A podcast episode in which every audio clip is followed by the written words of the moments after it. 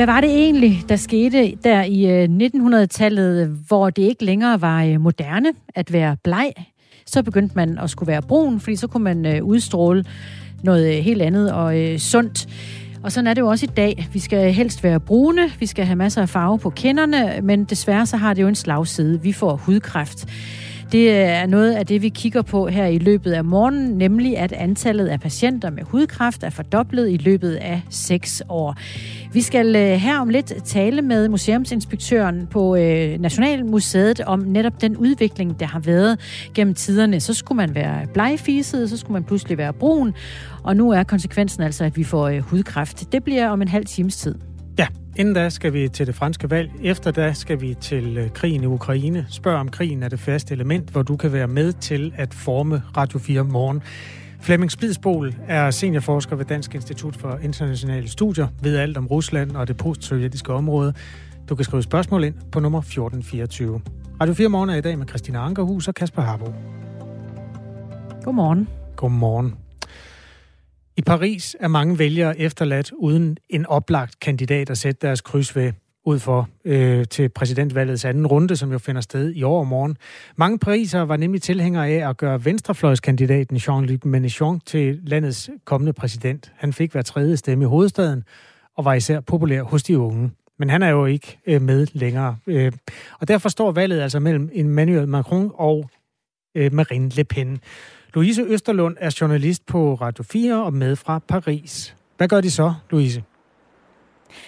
Ja, altså de sidste par dage, der har jeg snakket med øh, en håndfuld vælgere, der stemte på Mélenchon i første runde, og de siger, at de kommer til at bide i det sure æble og gå ned og stemme på Macron øh, på søndag. Det er selvfølgelig også øh, den mest oplagte mulighed, kan man sige. Macron han ligger øh, i midten, og øh, lidt til venstre, eller lidt til højre hedder det, og Marine Le Pen, hun ligger som altså bekendt ude på højrefløjen. Øhm, men der er altså også de vælgere, som tager turen hele vejen fra den yderste højre, øh, venstrefløj og til den yderste højrefløj. Og jeg sidder med en af dem nu, øh, her på en parisisk øh, fortorvscafé. Han hedder François Marc, han er 23 år, og han læser kunsthistorie her i Paris, og stemte altså på Mélenchon i første runde. Uh, François, good morning. Hello. So you voted for Mélenchon in the first round, and now on Sunday you plan to vote for Marine Le Pen. Can you explain to me how you go from the far left to the far right? Yeah, I know it's maybe difficult to understand that because I voted Mélenchon at first, and for me it's normal to vote Mélenchon today for like for young people uh, and young students. But uh, yeah, for the Sunday, I prefer to vote Marine Le Pen. It's not ideological, but I think Macron, we we see what it's gonna give for us for five years, Macron, and I think Macron for next five years is not a good thing for the French, all the French, I think. Ja, så François han siger altså, det er ikke et øh, ideologisk valg, at han kommer til at stemme på Marine Le Pen. Men de sidste fem år, der har han set, øh, hvad Macron betyder for Frankrig, og det har han ikke brug for at se i fem år mere. Øhm, ja, vi har altså Louise Østerlund med direkte fra Paris øh, på Fortorvscaféen. Venstrefløjskandidaten Jean-Luc Mélenchon fik 30 procent af stemmerne i Paris, og i nogle bydele fik han næsten hver anden. Men han klarer sig altså ikke videre til den afgørende runde, hvor der kun er to tilbage, Marine Le Pen og Emmanuel Macron. Mélenchon her, altså venstrefløjskandidaten, har opfordret sine støtter til ikke at give en eneste stemme til Marine Le Pen i anden valgrunde, men det er der altså nogen, der gør alligevel. Louise, hvor mange af de vælgere, der stemte på øh, venstrefløjen, tror du har tænkt sig at flytte øh, sig over til øh, langt til højre til øh, Marine Le Pen? Ja, det er selvfølgelig svært at spå om, men de meningsmålinger, der er blevet lavet, siger, at det, øh, det er altså et fortal. Øh, Mélenchon selv, som du siger, har været ude og opfordre til, at man ikke giver en eneste stemme på Le Pen. Øh, han har i stedet for bedt sine vælgere om, eller sine støtter om at enten stemme Macron, stemme blankt, eller slet ikke øh, stemme overhovedet. Og det er jo så ikke alle, der lytter til det. Altså de meningsmålinger her, de siger, at omkring 15-20 procent kommer til at stemme Le Pen, øh, og til sammenligning kommer en tredjedel til at stemme øh, Macron, regner de med. Og så er der jo selvfølgelig en masse, som simpelthen ikke øh, kan se sig selv i nogle af kandidaterne, og nok ender med at stemme blankt, eller slet ikke stemme. Øhm, og der er jo også, altså, der er nogle lighedspunkter mellem øh, Mélenchon og Le, Le Pens politik, men der er også mange punkter, hvor de er meget øh, forskellige. Og blandt andet øh, indvandrerpolitikken. Og der vender jeg mig lige mod øh, François igen. Øh, François, Marine Le Pen, she says that she wants to close the borders, she wants to deport illegal immigrants, and uh, she wants to ban the Muslim veil. Um, you are a left-wing voter, you have socialist values. How can you give your vote to a person who have this kind of politics? Yeah, just so where just like uh, I tell you that before, it's not for me an ideological vote. So I don't think Marine Le Pen it's the best way for the French, like um, Mélenchon. I prefer Mélenchon, but I don't have the choice that to vote, and I don't want to play the game that don't voted for a person and voted blanc because in France we have the chance to vote blanc, but it's not uh, a thing who is value. So if I voted Marine Le Pen, it's not ideological. It's not uh, um, against the mus- a Muslim in France. Um, it's not. Um, it's not for that. I voted Marine Le Pen because I think um, face face against Macron.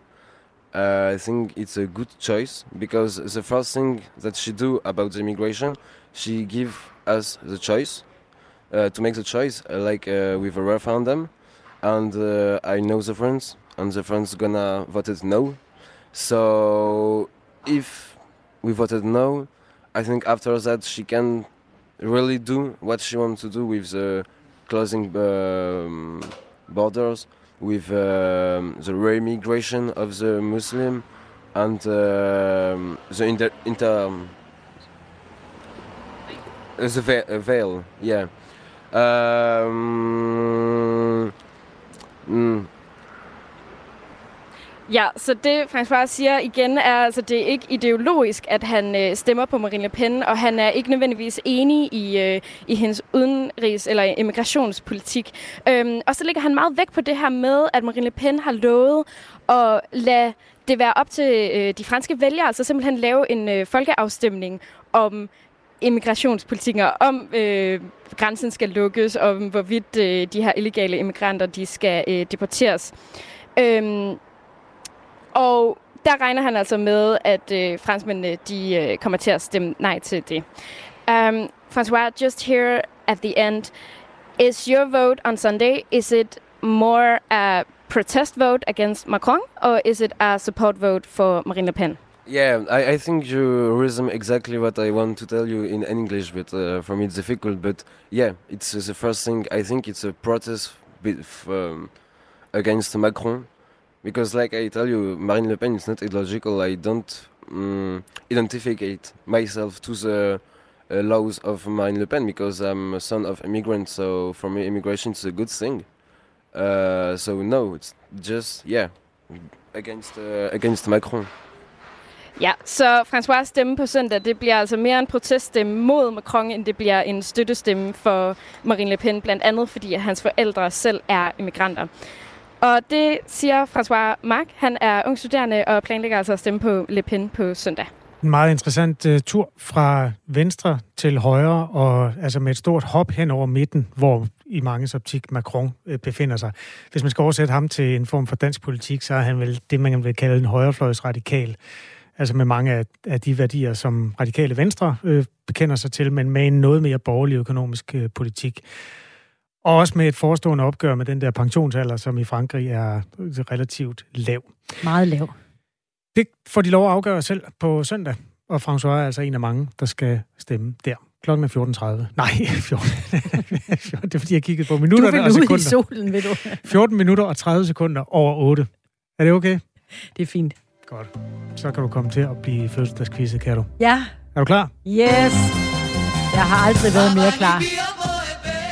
Jeg har en masse klip til dig med fødselsdage og ting, der har mærket af i dag. Og den Fedt. her er en af dem. Kender du den? Yes, altså sådan, øh, jeg kan huske den fra min spæde barndom. Og jeg har sagt med på den gerne. God gamle Yitzhak Cohen og The Alpha Beta. Israels øh, europæiske Melodi Grand Prix vinder. Det er en af fødselarerne, for yes. det skete denne dag. Ja. Det var det år, hvor Danmark deltog med Mabel. Ah, okay, det hjælper mig altså noget, det der. Jamen, det gør ikke noget, fordi de andre er lidt svære at placere. Mm. Øh, en anden mærkedag, som du skal sortere efter alder, det er jo det, der er konceptet i quizzen her, det er, at øh, KB-hallen i København blev indviet af kong Ja. Christian den 10. Den tiende. Og ja, det er faktisk også en hjælp, ja. Ja, det er det. Øh, og jeg vil også godt... Øh, Hvor gammel var han, da han gjorde det? Det vil jeg ikke fortælle dig. Men jeg vil fortælle dig, at den brændte i 2011. Det ved jeg. Så er der øh, en mere, der har fødselsdag, og det er ham her. Here's Johnny.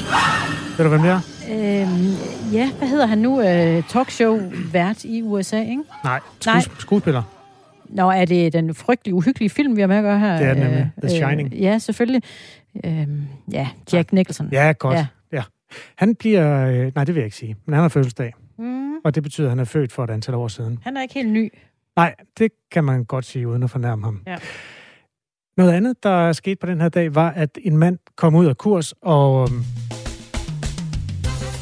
Så opdagede han min sand Brasilien, hvor de stod og spillede dejlig musik. Hvor de har karneval lige nu i øvrigt. Har de det? For første gang oven på coronaen. Okay, Nå, men det er jeg ikke klar over, om de havde, da den portugisiske søfar Pedro Alvarez Cabral kom ud af kurs. Men i hvert fald, øh, han skulle have sejlet til Indien. To år inden, der havde Vasco da Gama opdaget, at man kunne sejle til Indien. Øhm, Shit. så var det Pedro her. Han tænkte, det vil jeg også prøve, men han var ikke så søstærk eller Så brassede han ind i Brasilien. i stedet for. Og det viste sig jo at gå meget godt.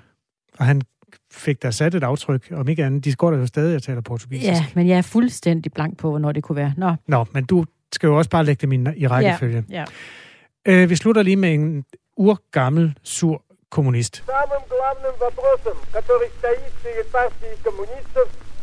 Vladimir Ilyich Lenin har fødselsdag. Russisk Toran. Hvis han havde levet den dag i dag. Ja, han er stadigvæk fødselsdag, selvom han er, han er jo balsameret. Han ligger som sådan en lille rosin et eller andet sted i Kreml. Men øh, der har du dem altså. Der er... Øh, Åh, oh, jøsses. Ja. Jeg altså, vil skære den i dag. Lenin, Brasilien, Ja. Jack Nicholson, KB Hallen og Israels sejr med Abola Billa Bar. Ja. Jeg øh, bliver nødt til at sige, at øh, Brasilien er den ældste. Det er rigtigt. Opdaget i præcis år 1500. Så er det Okay. nemmere at regne ud, hvor, Så hvornår man har kan jubilæum. jeg lige placere resten efter det. Mm. Så øh, siger jeg, at øh, altså, det er Lenins øh, fødselsdag, altså den dag, han blev født, vi går efter selvfølgelig. Ja, det er det, Og, øh, normalt, det man vælger Så- sin fødselsdag ja, ud fra. Så han er den næstældste. Det er rigtigt. Ja, 1870 blev han født. ja. Han døde i 1924. Godt. Det er ikke Men vigtigt. så nailer jeg den, det kan jeg godt mærke. Tror du det? Ja, fordi så har vi øh, kong Christian, der kommer ridende hen og indviger KB-hallen. Tror du det? Ja. Tror du det? Ej, så skulle jeg have sagt Jack Nicholson. Jeg har skrevet, at han bliver 77. Det var sådan min umiddelbare. Hvad, hvad, hvad bliver han? Nej, han er lidt ældre. Nej, det er han. Han bliver 85. Nej, Det er rigtigt. den pæne mand. Ja, Nå. så han øh, stod som etårig og klappede, da kong Christian 10. indvidede KB-hallen. Ja, det gjorde han da sikkert. Nå, jamen, øh, fint nok. Og så øh, ender vi selvfølgelig med øh, Israel og, øh, og Mabel, og hvad de ellers i... Der har jeg skrevet 78. Har jeg ret i det? Det er faktisk fuldstændig rigtigt. Ah, så vidt, så godt. Ja, så fire rigtige. En flot, altså det er jo også din første uge i Radio 4 morgen. Så på den Jo, jo, måde, men, men på en eller anden måde, så gør det mig bare så glad alligevel at være med i den. Så øh, uanset hvad, tak. Tak og tillykke til alle, der har fødselsdag i dag. Måske lige undtagen Lenin, for ham havde vi da ikke meget glæde af. Rosinen. Klokken er 19 minutter over 8 hvor vi øh, nu skal tale om den alvorlige sag, nemlig at vi er øh, flere danskere, der får hudkræft nu end for øh, seks år siden. Hudkræft med øh, pletter, der skælder på huden, det kan være knuder. Øh, uanset hvad, ja, så er det i hvert fald faktum, at en ny rapport viser, at øh, der er 22.546, der fik hudkræft sidste år i Danmark, og for seks år siden var det tal 80. Ifølge Henrik Sølsten, der er formand for hudkræftdatabasen, han er også øh, praktiserende øh, speciallæge, hudlæge, og så er han medforfatter til den nye rapport, så er øh, forklaringen blandt andet, at vores ældre ikke har beskyttet sig ordentligt mod solen, samtidig med, at trenden med at være brun ikke gavner huden. Helt grundlæggende skal vi måske også forstå, at det at være brun ikke nødvendigvis skal være et skønhedsideal. Det er det jo kun i, i den vestlige verden, måske mest i de øh, nordiske lande. Men det var det også en gang, altså i Danmark var det moderne at være bleg. Det ved du en del om, museumsinspektør på Nationalmuseet, Mette Byrjel Thysen. Velkommen til. Tak skal du have. Hvorfor var det, at øh, bleg var sej der i 1900-tallet? Ja, man kan sige, op gennem øh, historien har der jo været en, en væsentlig forskel, hvor man simpelthen på hudens kulør har kunne se, har du været dem, der arbejdede udenfor i marken, eller var du dem, der øh, sad indenfor og havde folk til at gøre alt det hårde arbejde, og derfor var bleg. Så man kan simpelthen sige, at huden har været sådan en, øh, hudens kulør har været en markør for, hvor du egentlig hørte til i samfundet. Og derfor især efterstræbte man jo det her med, at man gerne skulle have den her helt øh, sarte, øh, lyse hud, der jo viste, at du øh, tilhørte øh, det øverste samfundslag. Har det været noget, man gik og talte om? Ej, se lige, hvor fin bleg hun er. Der er i hvert fald eksempler i historien på, at der har været, du ved, snak om, at man har talt om, Gud, se den her øh, unge kvindes øh, øh, øh, øh, hud, og hvor fin den er, og hvor, hvor sart hun er, og hvor flot hun er. Helt bestemt. Altså, det er noget, man har lagt mærke til. Hvornår er det især, vi ser det her med den øh, fine, kridhvide hud? Jamen det er jo øh, både op gennem 16 og, og, og 1700-tallet især. Man kan sige, at 1700-tallet øh, bliver det jo yderligere især forstærket også af, af sådan overdrevet brug af, af puder. Altså hvor man jo virkelig bruger makeup også til at forstærke det her, øh, det her sådan meget øh, blege look. Og egentlig var det også et godt stykke op i, øh, i 1800-tallet, så vi skal faktisk lidt op i 1900-tallet, før man egentlig begynder at se, at øh, trenden vender, og at øh, vi faktisk mere øh, går mod et skønhedsideal, der hedder, at man gerne må have øh, være solbrændt eller have kulør. Og det kan vi blandt andet faktisk takke Coco Chanel for. Og hvordan det? Jamen, Coco Chanel er faktisk en af dem, der øh, advokerer for, at man skal være øh, solbrændt.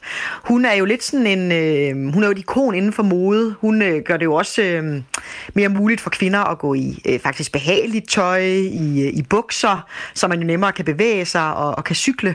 Øhm, og hun begynder faktisk også at advokere for det her med netop, at solbrændthed jo også øh, viser, at man jo faktisk øh, tager på ferie, at man, man dyrker solen. Så i virkeligheden, at det skal være det nye sundhedsideal. Og det spiller jo godt sammen med tiden i 1920'erne og 1930'erne, fordi kigger vi sådan på samfundet, så begynder man jo også i 30'erne at få øh, mere fritid, man får øh, mere ferie. Så på den måde bliver det også øh, mere almindeligt for øh, almindelige mennesker og arbejderklassen, og faktisk at kunne tage ud i naturen, tage ud på stranden. Man begynder at få fokus på bevægelse og motion rigtig meget udendørs. Så derfor der kommer kuløren faktisk øh, til os også gennem mere ferie, fritid og bevægelse i, øh, i 20'erne og 30'erne. Og det er jo så også øh, altså, dels et sundhedstegn at være ude og røre sig og bevæge sig og få noget luft. Og så bliver det jo også et skønhedstegn. Altså, hvordan har de to ting spillet sammen, sundhed og skønhed? Jamen i virkeligheden kan man jo også øh, se det på, at, at, at folk har jo nok i virkeligheden øh, gået mere op i at dyrke skønhedsidealet frem for sundhedsidealet. Men når de to ting øh, hænger sammen, så har det jo også været en måde, man kunne signalere på, netop man havde overskud. Altså at du netop havde mulighed for at øh, holde fri. Øh, senere, når vi når op i, øh, i midten af 1900-tallet, bliver det jo simpelthen også noget, der kan signalere, at du øh, jo også med, med boomet, med velfærd og sådan noget, har råd til at tage på øh, ferie i 60'erne, også med charterferie, hvor du vender hjem øh, solbrændt. Så det viser simpelthen også, at du har noget økonomisk kapital i og med, at du er, er, er solbrændt. Så der er det ikke så meget sundhed, man dyrker. Der er det altså mere et ideal om også at, at vise, at du faktisk har råd til at tage på ferie. Jeg husker det som barn, at når man kom tilbage fra en ferie, så skulle man vise, hvor rød man var blevet ved lige at sådan fjerne stroppen på øh, skulderen der. altså, øh, det er jo sådan en overdreven form for soldyrkelse, der i hvert fald ikke er sund. Hvordan udvikler det sig derfra? Det var så 70'erne, jeg husker. Hvordan går det derefter? Ja, Jamen i virkeligheden, så, så bliver det jo bare øh, øh forstærket. Øhm, man kan sige, at 70'erne er jo øh, præget på mange måder også af sådan en naturlighedsbølge. Øhm, smid BH'en, lad, lad håret... Øh, øh, på kroppen gro, øh, og du ved, ikke går så meget ud af den, sådan, den, den kunstigt skabte krop øh, og på rigtig mange måder har både 80'erne og 90'erne jo lidt haft brug for at være sådan en, en modreaktion mod øh, de, de frie og naturlige 70'ere. Og i 80'erne ser vi også, der kommer en, en fitnesskultur. Altså, øh, hvis man har et, et øh, ideal, øh, der måske kunne være øh, Charlotte Birkov, så kan sikkert, mange sikkert også huske, at hun jo både var enormt veltrænet, men virkelig også havde en øh, lidt mere øh, kunstig øh, kulør. En, en så, meget, så meget netop fin i kulør, 80'erne kan man kalde det. fitness... Øh, Ja, øhm, så netop i 80'erne så også en fitnessbølge, hvor man prøvede kunstigt skabe kroppen. Man havde øh, fokus på netop det her med at have kontrol. Øhm, der kan man også sige, at der begynder øh, netop sådan noget som, som sololier, der også skal forstærke, at du kan blive solbrun hurtigt. Øh, det, det kommer også virkelig på, det boomer på markedet også i, i 80'erne og, og 90'erne. Og selvom vi også ser i 90'erne, man har øh, også nogle øh, modeller på catwalken, der måske har mere det sådan sarte, blege look. Altså det kunne fx være en som, som Kate Moss.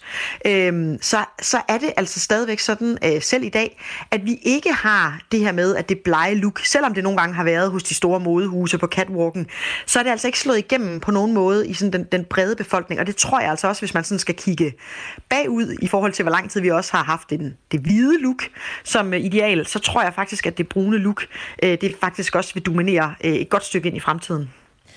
Og sådan set med de øh, sundhedsmæssige øjne, så kunne det jo være en god ting, hvis vi fik øh, gjort det umoderne at være solbrun. Hvad tror du, der skal til, for at vi når dertil? Man kan sige, at vi jo allerede øh, nået et rigtig godt stykke, stykke vej i forhold til øh, oplysningskampagner, og man kan også sige, at altså, brugen af solcreme er jo helt anderledes i dag, end det var bare også for, for 10-15 år, øh, 10-15 år siden. Øh, jeg tror, der skal et, et langt større øh, opgør med, og man kan sige, øh, det her med de, jeg tror, i et samfund i dag har vi måske en tendens til at tro, det går den, det går den rigtige vej. Øhm, og der kan man sige, at når der kommer sådan nogle alarmerende tal som den rapport, som vi også taler om i dag, så er det jo måske også med til netop at, at, at sige til folk, at vi er ikke der, hvor det ikke kan være farligt at gå ud i solen, og netop også, at vi har haft nogle generationer, der ikke har gået så meget op i det, og jo også, der har dyrket solarie i en, i en ekstrem grad. Og man kan sige, at bare antallet af solarier de sidste øh, 10 år er jo også virkelig øh, på retur. Øh, og det er jo i hvert fald måske også et sted, man kunne, man kunne, man kunne sætte ind, ikke? Museumsinspektør på Nationalmuseet, eh, Mette Byrjel Thysen, er med os, fordi vi taler om øh, faren ved at få eh, hudkræft. Og øh, lige nu er der vel egentlig en generation, der vokser op, øh, som er blevet vant til, at de skal smøre sig ind i solcreme. Kan de være med til at ændre billedet? Altså har man set det historisk, at børn og unge kan være med til at skabe en ny tendens? Jo, i hvert fald, at, at det er jo også den unge generation, der i høj grad er med til at, at definere øh, idealer og, og, og mode. Øhm, og jeg tror i høj grad, at øh, nu siger du det her med, at da, da du var yngre, kan du huske det her med, at man også målte, hvor øh, netop altså en konkurrence i, hvor, hvor rød man havde været. Øhm, og der kan man sige, netop øh, nu, så tror jeg, at øh, unge er mere opmærksom på at passe på deres øh, hud. Øhm, de unge generationer, jeg nu har jo selv været nogen, der har været sikkert smurt ind af solcreme af deres øh, forældre, øh, som er meget mere opmærksom på det. Man kan også sige bare øh, kvaliteten af solcreme, hvad der er sket med det, siden vi fik den, den første solcreme, er jo også øh, virkelig øh, imponerende. Så hvis vi også ligesom fortsætter den retning, og man også investerer i nogle, nogle gode øh, produkter, så kan det i hvert fald også være med til at, øh, at, at hjælpe. Og sådan lød det fra Mette Byrjel Thysen, museumsinspektør på Nationalmuseet med speciale i øh, køns- og kropshistorie. I 1812 udkom eventyret Snevide, skrevet af brødrene Grim. Snevide er en kongedatter. Hun er den smukkeste i verden, med hud så hvid som sne, og læber så røde som blod. Og hendes hår er sort som ibenholdt. Men altså, det er det med huden, man skal hæfte ja. ved. Det var det fineste, man kunne være. Vi har fået en sms, der handler om, øh, om, om solbeskyttelse. Eller, eller jeg ved ikke helt, om det er solbeskyttelse. Der er i hvert fald en, der skriver, jeg bruger kokosmælk som sololie og har gjort i 30 år. Det virker i min optik. Og så ja. Ved jeg ikke, om, om, om Det er Tommy, en- han har været på banen hele morgenen. Han synes, at det er øh, svagt, at der er så mange, der får hudkræft, fordi det har han ikke fået. Han har taget solarier til den store guldmedalje og smurt sig ind i alt muligt inferiørt. Det er super, Tommy. Øh, tak for post. Øh, lægerne anbefaler noget andet. Er det ikke der, vi er? Jo, vi skal ikke stege alt for meget, heller ikke i kokosolie eller kokosmælk, som Tommy skriver.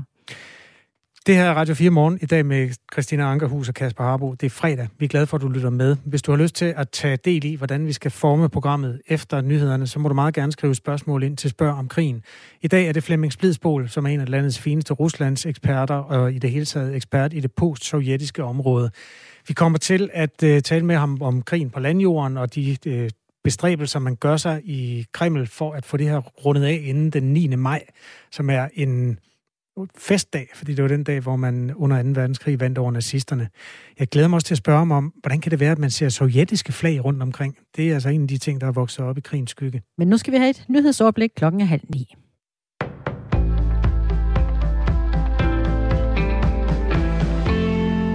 Ukrainske flygtninge får så få penge fra staten, at kommunerne har svært ved at finde en bolig til dem, som de kan betale. Derfor så opfordrer kommunernes landsforening nu regeringen til at handle, skriver politikken. En stor del af de ukrainske flygtninge, som kommer til Danmark, er kvinder, som har været tvunget til at efterlade deres mand i Ukraine. Ukrainske mænd mellem 18 og 60 år må nemlig ikke forlade landet, men fordi kvinderne er gift, så bliver de ikke kategoriseret som enlige forsørgere i Danmark. Derfor så får de kun omkring 8.700 kroner om måneden før skat, og det er omkring 4.000 kroner lavere end den maksimale ydelse for en enlig forsørger.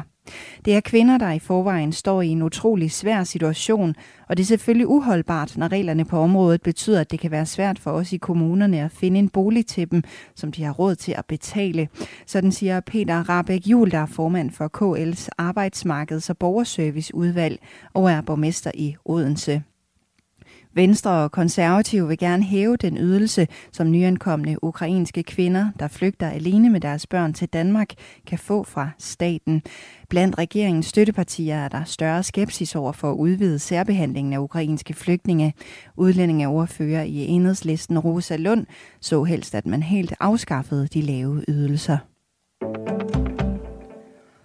Sidste år har oplevet Europa den varmeste sommer på kontinentet, som nogensinde er blevet registreret.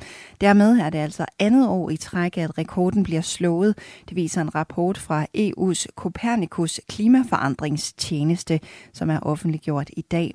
Den gennemsnitlige sommertemperatur i de europæiske lande blev målt til at være 1,0 grader over gennemsnittet, målt i årene 1991 til 2020. Blandt rekorderne var også øh, rekordstore vandmængder, som var med til at forårsage voldsomme oversvømmelser. Og de første steder, man ser, at klimaet er under forandring, det er netop i forekomsten af de her ekstreme vejrhændelser. Det siger Sebastian Mernil, der er professor i klimaforandringer ved Syddansk Universitet. Så jeg synes ikke, det er overraskende, at, øh, at, at vi ser det mønster, som vi gør, netop fordi, at vi jo øh, globalt set udleder øh, stigende mængder af drivhusgasser og CO2 til atmosfæren, og dermed jo også øh, øh, styrker drivhuseffekten, og dermed også øh, ophobningen af energi, og dermed de stigende temperaturer. Ifølge professoren, så skal man til at vende sig til, at de ekstreme vejrhændelser både bliver hyppigere og mere ekstreme. Og det er lige meget, om man bor i USA, i Europa eller i Asien, siger han. Rekordsommeren i Europa følger en generel, generel tendens verden over. De seneste syv år er nemlig globalt set de varmeste, der nogensinde er blevet målt. Og Copernicus klimaforandringstjeneste advarer i rapporten om, at der er store forøgelser af koncentrationen af både CO2 og metan i atmosfæren.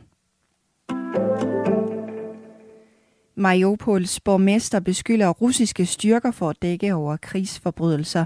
Beskyldningen lyder helt konkret, at russerne har benyttet sig af massegrave for at skjule beviser på de barbariske krigsforbrydelser, siger borgmesteren, det skriver The Guardian. Beskyldningen er ikke bekræftet, og Rusland har ikke udtalt sig om sagen. Borgmesteren siger, at russiske lastbiler har flyttet lige fra Mariupols gader efter de seneste ugers bombardementer af havnebyen. Ifølge borgmesteren blev Line begravet i en massegrav ved siden af en kirkegård i den nærliggende by Manhush. I dag får vi tørt vejr med nogen eller med en del sol. Temperatur mellem 13 og 17 grader ved østveste østvendte kyster lidt køligere og let til frisk vind. Det var nyhederne på 4 med Signe Ribergaard Rasmussen.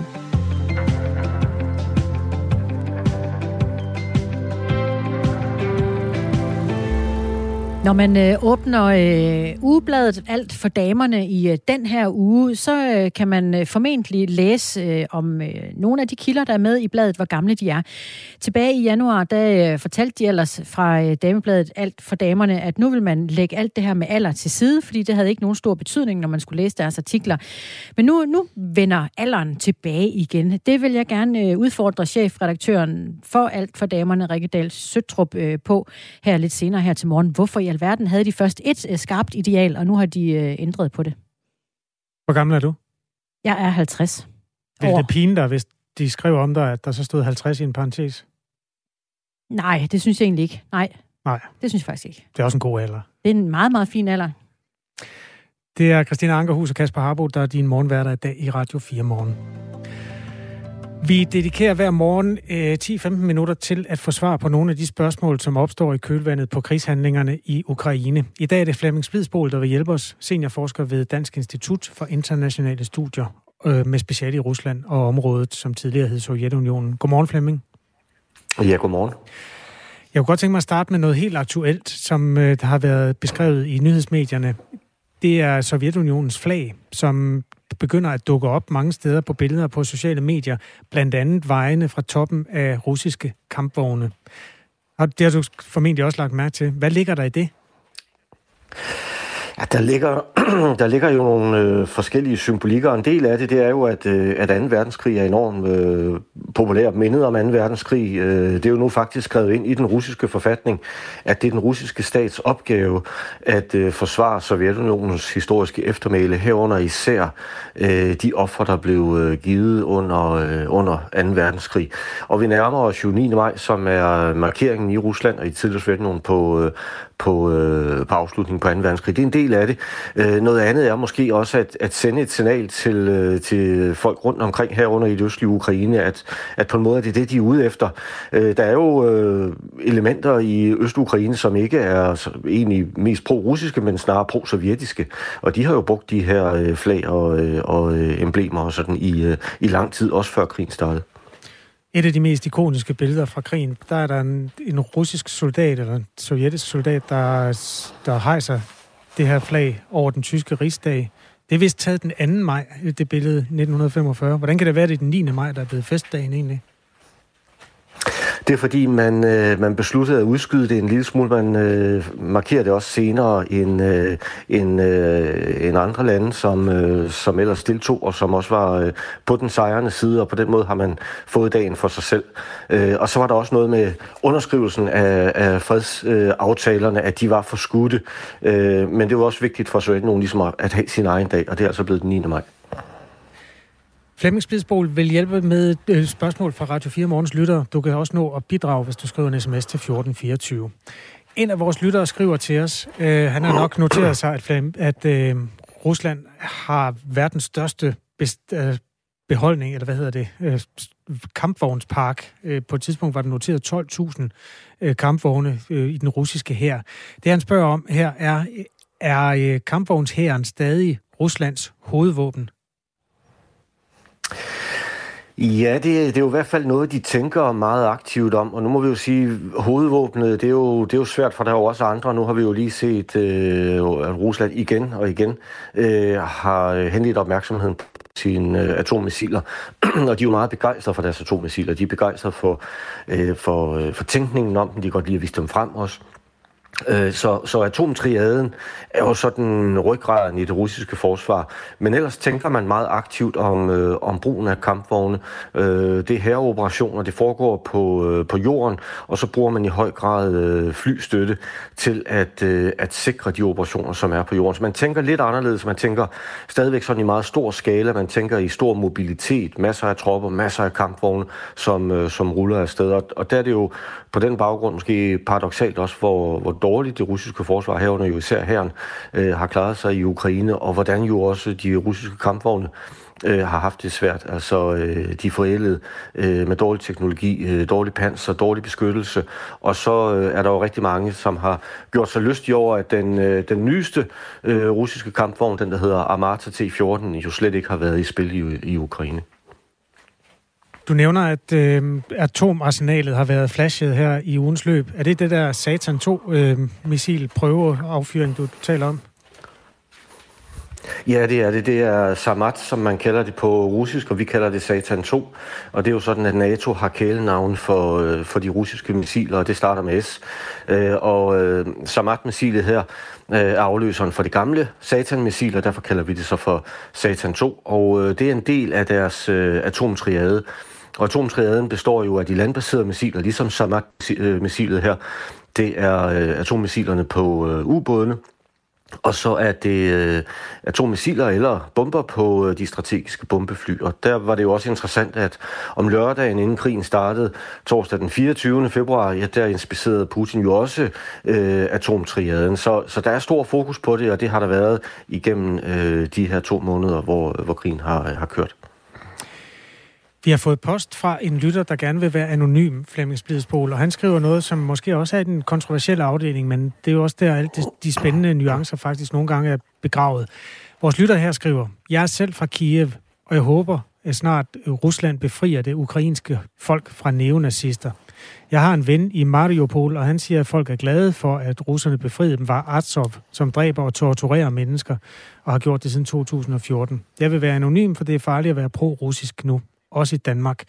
Skriver lytteren her, øh, vi kender hans navn, og det lyder meget rigtigt, at han er fra den del af verden.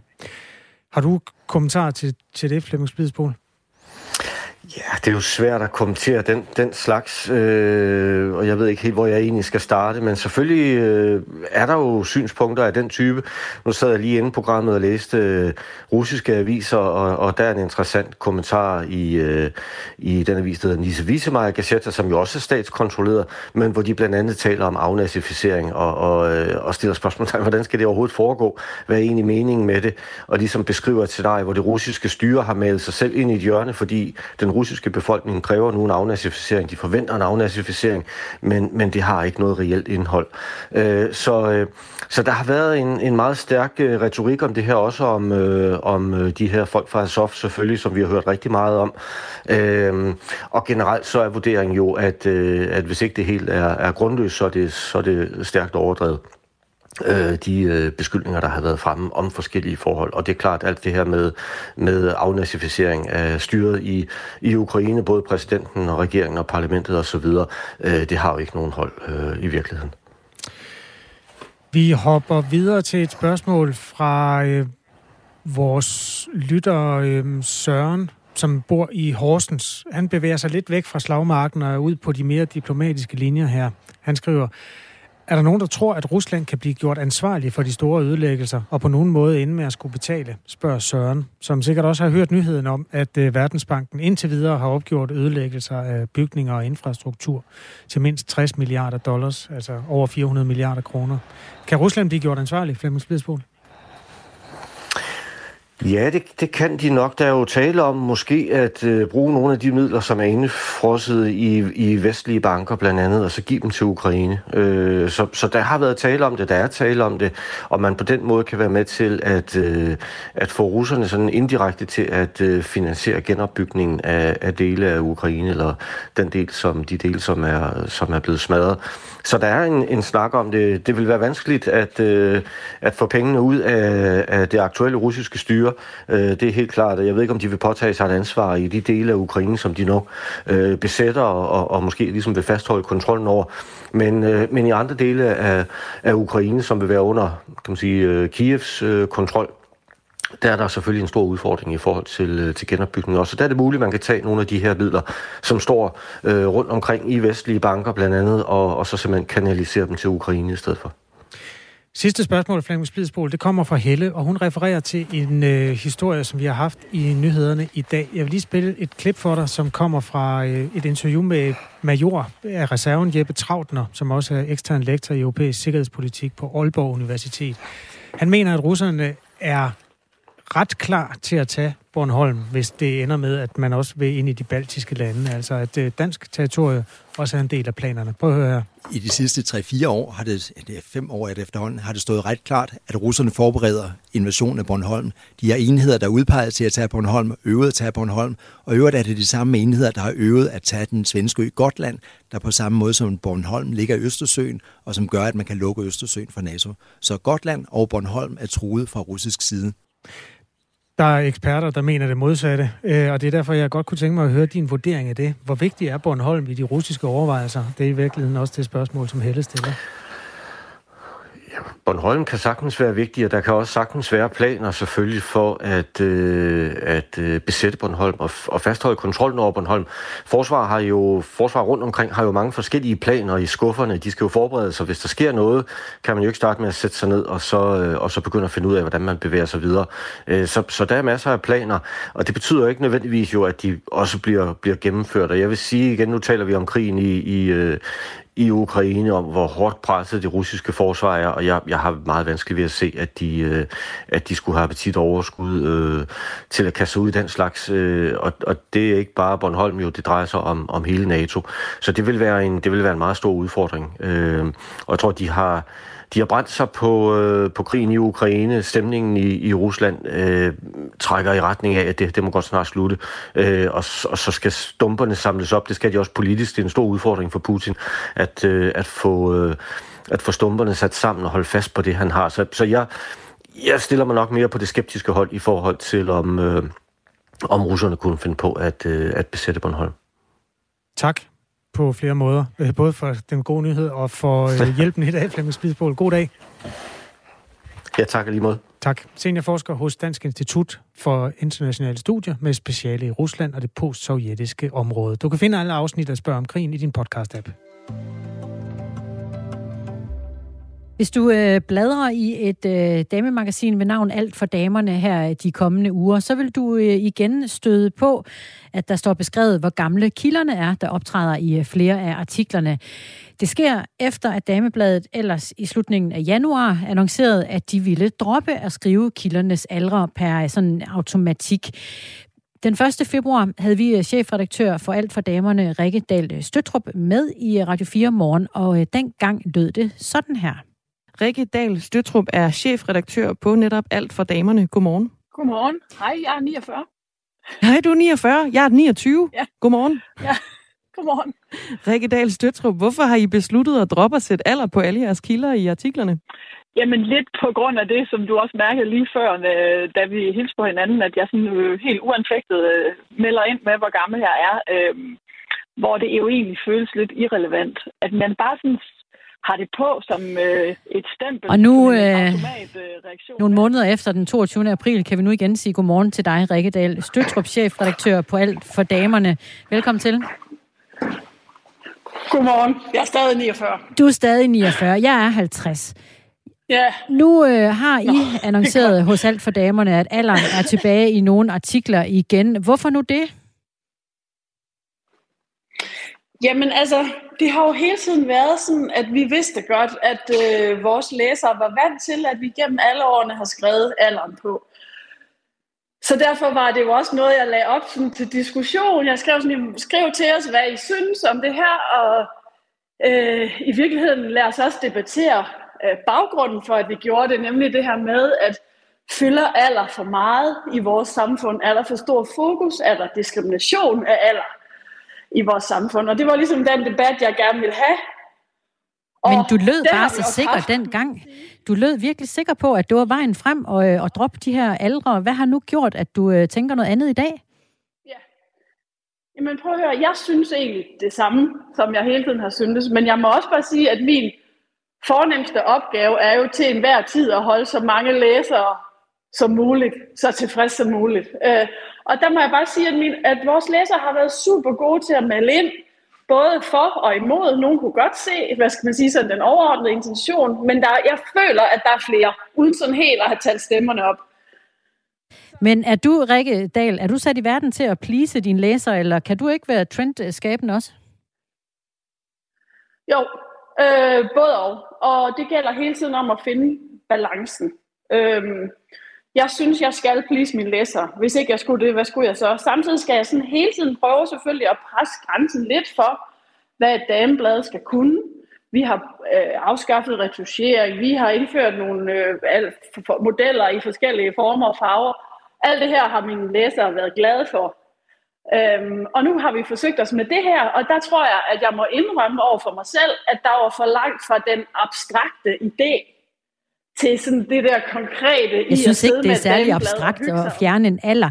Lad os lige prøve at, øh, at lige dykke tilbage til, hvad du sagde den 1. februar. Der var lige et argument mere, vi skal lytte ja. til en, en yes. åben workshop, jeg inviterer folk ind i, fordi det er jo sådan en serviceoplysning, som jeg også kan se på vores sociale medier, hvor jeg ligesom har lagt op til debat, at der er mange, der gerne vil have. Altså, vi er jo som mennesker nysgerrige, og vi kan godt lide at have et øh, referencepunkt og et sammenligningspunkt.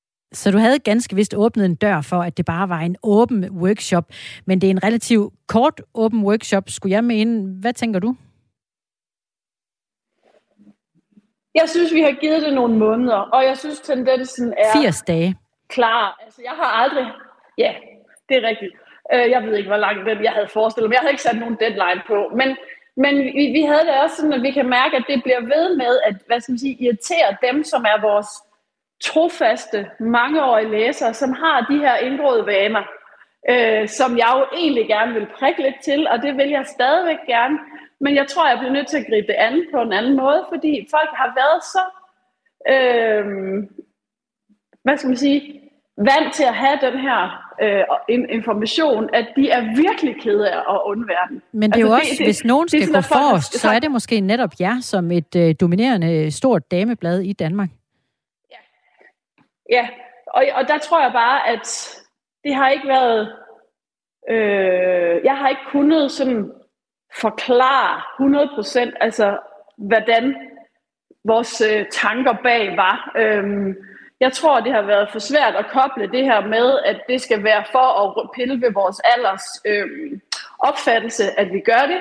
Øh, det er kommet til at handle om også, kan jeg se, der var jo rigtig mange medier, der tog det op og bare øh, du ved, simplificerede debatten, som man jo også må være klar til, at nogen gør, og sagde, at alt for der, man har droppet alder, de tabuiserer alder. Øh, de skjuler alder.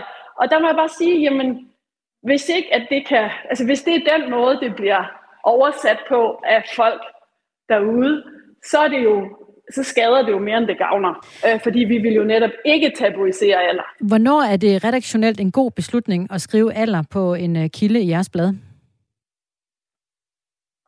Jamen altså, vi har jo hele tiden, og det er jo den nuance, der er gået tabt undervejs, vi har hele tiden skrevet det, når vi synes, det var, øh, øh betyd, havde betydning for Og hvornår historien. har det det? Så, så selvom man nogen er, jamen det har det jo, når Mary fylder 50, for eksempel. Ja. Så giver det jo god mening at skrive alderen. Så det lavede vi et stort portræt. Og det var der jo også nogen, der gjorde grin med, når I afskaffer alder, og så kan jeg alligevel godt skrive Mary fylder 50. Så har man jo ikke forstået pointen, men fair nok. Øhm, eller når Bodil Jørgensen øh, optræder i et teaterstykke, der netop handler om det at være midalderne, og hun giver et interview, der handler om det der med, at hun godt kan lide at gå lidt i ly af rynkerne, som hun sagde, så har det selvfølgelig relevans at skrive, øh, hvor gammel hun er. Og, det har, hun, og det har vi hele tiden gjort. Øh, men så det når der... vinklen, vinklen er en alder, så er det oplagt at skrive det. Men hvornår ellers? Er det så der, I dropper det fra nu af, eller skal det stå der konsekvent? Jeg tror, det bliver til at komme til at stå, ligesom det alle dage har gjort, og som det gør i andre øh, dameblade, og som det gør i Euroman. Altså, øhm, i alle de her livsstilsartikler. I min verden synes jeg jo stadigvæk, at det vil være dejligt, hvis vi kunne sætte os fri, at når vi så, øh, vi har sådan en feature, der hedder Vis mig dit klædeskab, med kvinder i alle mulige aldre. Øhm, og der synes jeg jo, det ville være dejligt at kunne se det, uden at man absolut skulle tjekke, hvor gammel er hun. Øhm, men det savner folk, fordi folk spejler sig. Folk bruger damebladet til at spejle sig selv i. Øhm, og det er altså, det her det er det emne, jeg har fået flest henvendelser på nogensinde. Altså virkelig. Og jeg har jo selvfølgelig også opfordret til, at folk skulle komme med deres mening. Øhm, og det her, jeg må bare lytte. Altså nogle gange, så gør det jo heller ikke noget øh, at sige, jamen prøv at høre, vi havde en idé. Hvis ikke I synes, den er lige så god, som vi synes, så skal vi selvfølgelig lytte til, hvad I siger. Altså, er der noget galt i det egentlig? Og øh, grunden til, at vi har dig med, det var, fordi vi havde dig også med den 1. februar, hvor du fortalte om beslutningen om ikke længere at skrive aldre i alt for damerne. Og der sagde du sådan her. Så dem, som synes, det er dejligt, at alderen ikke står der, det er også dem, som siger, jamen, hvor, hvorfor egentlig? Altså, hvor, hvorfor skal vi øh, sammenligne hinanden på alder? Hvorfor er vi ikke bare, hvorfor ikke lade mennesket bag alderen stå forrest? Hvad blev der af det argument? Jeg synes, jamen, jeg synes det samme. Det argument findes endnu.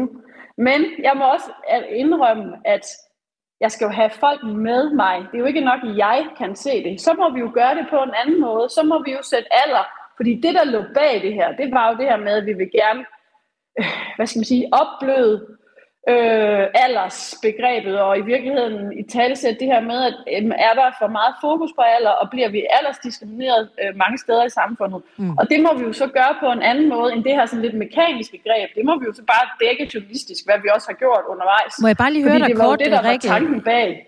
I, har, I retuscherer jo ikke længere. Kan I forvente, at I dropper det igen? Nej. Nej. Kort og godt. Rikke Dahl Støtrup, chefredaktør på Alt for Damerne. Tak for det, og god weekend. I lige måde. Hej. Det her er Radio 4 morgen. Klokken er 5 minutter i 9, og weekenden står jo altså lige om hjørnet. Vi plejer lige at rydde op i de henvendelser, der kommer, inden vi skal gå. Og vi har jo vores Nationen-telefonsvarer, som står og ryger over i hjørnet. Du har ringet til Nationen-telefonen. Læg venligst din holdning efter bippet. Ja, det er Palle fra Kalmborg.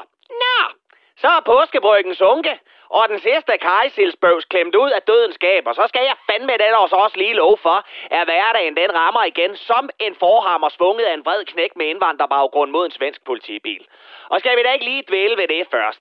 Hele Sverige står i brand, fordi indvandrermiljøet har fået sand i fissen over den lille undslupne nakkefoldsscanning til Rasmus Paludan. Den hattebærende og børnechattende pisracist med hang til sibolejder og koraner er i færd med at turnere det svenske tyndt med hans tilhængere af lavt uddannede sengeveder, som enten ikke fik kys nok af deres mor som børn, eller for mange, når far var i fængsel. Danernes blinkende neonlys bruger sin grundlovssikrede ytringsfrihed til at fortælle muslimerne, for Gud ved hvilken gang, at deres religion stinker, og han ikke kan lide den. Prøv nu at høre. Det ved muslimerne sgu da godt. Ligesom de kristne også ved, at deres religion er lige så nyttig som samtykkeerklæring i fællesbruseren på en rockerafdeling i Vesterfængsel.